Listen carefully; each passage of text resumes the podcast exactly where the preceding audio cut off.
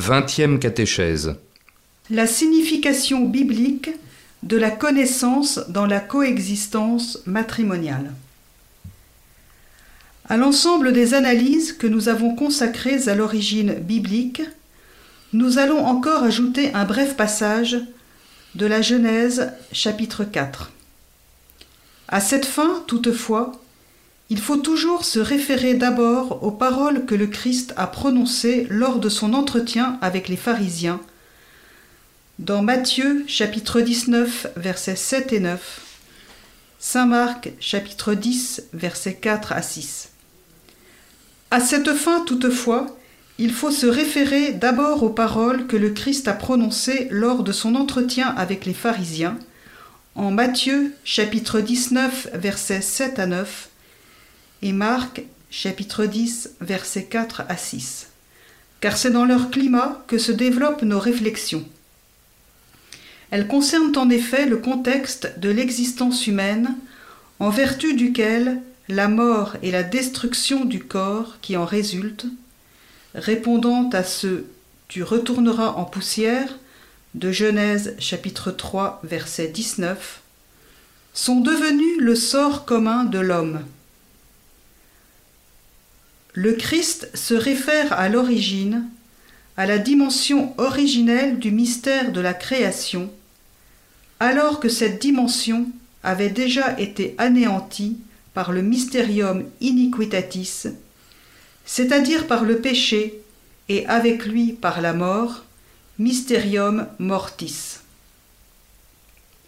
Le péché et la mort sont entrés dans l'histoire de l'homme, d'une certaine façon, à travers le cœur même de cette unité qui depuis l'origine était formée de l'homme et de la femme, créée et appelée à être une seule chair. Genèse chapitre 2 verset 24.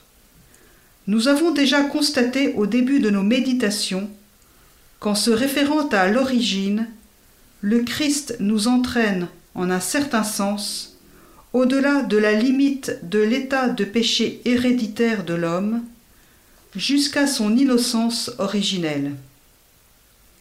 Et il nous permet ainsi de trouver la continuité et le lien existant entre ces deux situations qui ont provoqué le drame des origines et également la révélation à l'homme historique du mystère de l'homme.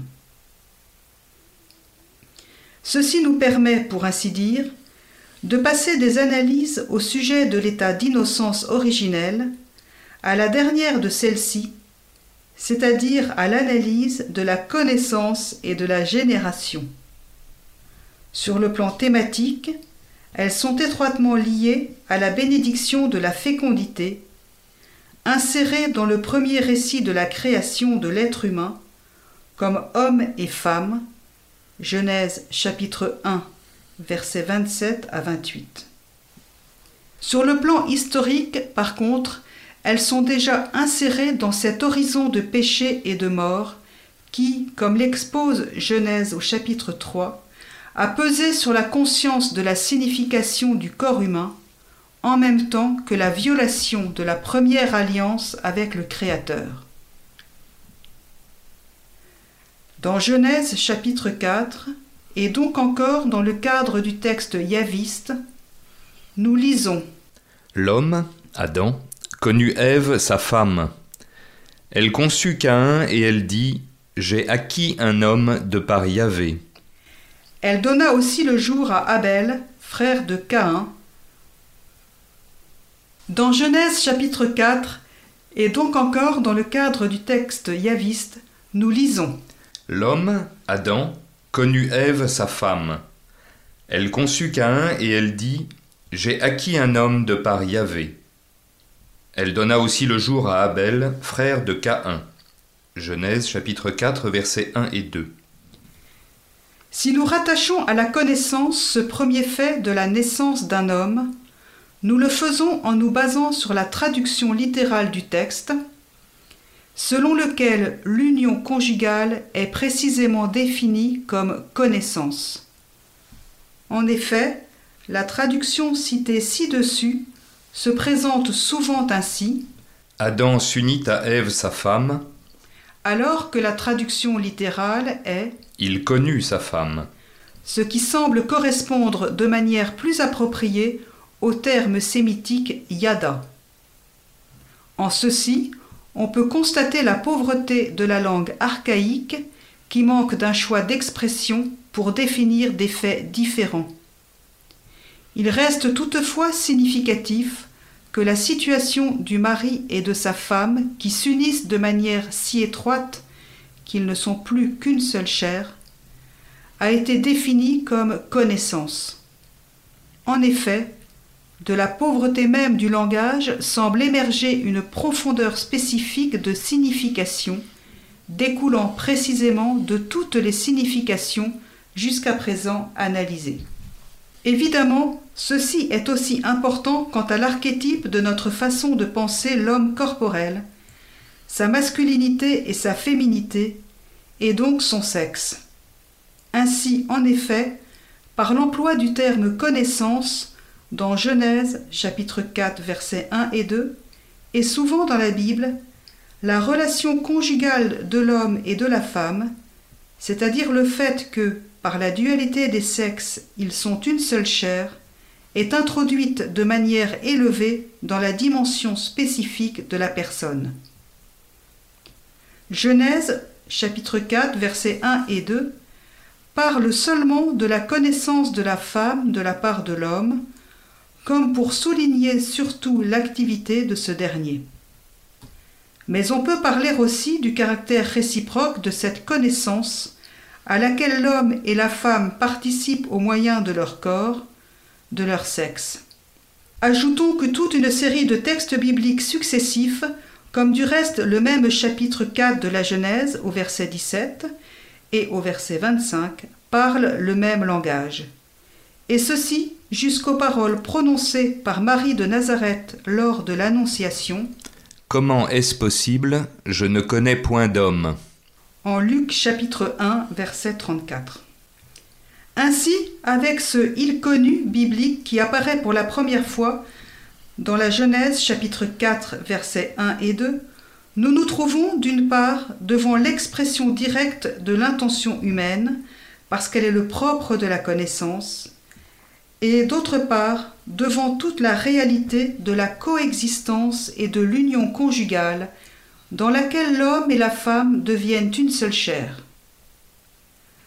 Parlant ici de connaissance, fût-ce même à cause de la pauvreté de la langue, la Bible indique l'essence la plus profonde de la réalité de la coexistence matrimoniale. Cette essence apparaît comme élément et en même temps comme résultat de ces significations dont nous cherchons à suivre la trace depuis le début de notre étude. Elle fait partie en effet de la conscience de la signification du propre corps. Dans la Genèse, chapitre 4, verset 1, l'homme et la femme, devenant une seule chair, font de manière particulière l'expérience de leur propre corps. Ainsi, ils deviennent ensemble comme l'unique objet de cet acte et de cette expérience, tout en restant dans cette unité deux sujets réellement différents. Ce qui, en un certain sens, nous permet d'affirmer que le mari connaît sa femme ou que tous deux se connaissent mutuellement. Alors, ils se révèlent l'un à l'autre avec cette profondeur spécifique de leur propre ego humain qui se révèle aussi au moyen du sexe, de leur masculinité et féminité. Et alors, de manière unique, la femme est donnée de façon cognitive à l'homme et lui à elle. Si nous voulons maintenir la continuité avec les analyses faites jusqu'à présent, particulièrement avec les plus récentes qui interprètent l'homme dans sa dimension de don, nous devons observer que, suivant le livre de la Genèse, d'atome et d'onome s'équivalent. Toutefois, la Genèse au chapitre 4, versets 1 et 2, accentue surtout le datum. Dans la connaissance conjugale, la femme est donnée à l'homme et lui à elle parce que le corps et le sexe entrent directement dans la structure et dans le contenu même de cette connaissance. Ainsi donc, la réalité de l'union conjugale par laquelle l'homme et la femme deviennent une seule chair porte en soi une découverte nouvelle et en un certain sens définitive de la signification du corps humain dans sa masculinité et féminité. Mais, à propos de cette découverte, est-il juste de parler seulement de coexistence sexuelle? Il faut tenir compte du fait que chacun d'eux, l'homme et la femme, n'est pas seulement un objet passif, défini par son propre corps et sexe, et de cette manière déterminé par sa nature. Au contraire, précisément du fait d'être homme et femme, ils sont chacun d'eux donnés à l'autre comme sujet unique, non susceptible d'être répété comme égaux, comme personne.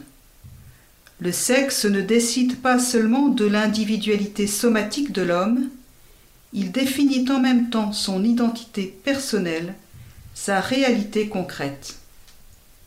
C'est précisément par cette identité personnelle, cette réalité concrète, comme égaux féminin masculin non répétable, que l'homme vient à être connu quand se réalisent les paroles de la Genèse au chapitre 2 verset 24 L'homme s'unira à sa femme et ils seront une seule chair.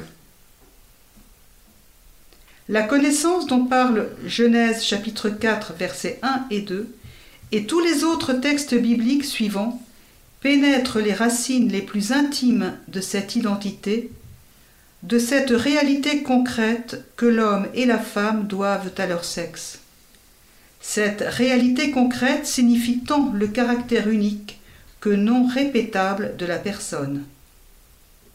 Cela valait donc la peine de fixer la réflexion sur l'éloquence du texte biblique précité et des termes il connus, malgré le manque apparent de précision terminologique nous pouvons nous pencher sur la profondeur et la dimension d'un concept, alors que notre langage contemporain, tout précis qu'il soit, souvent nous en prive.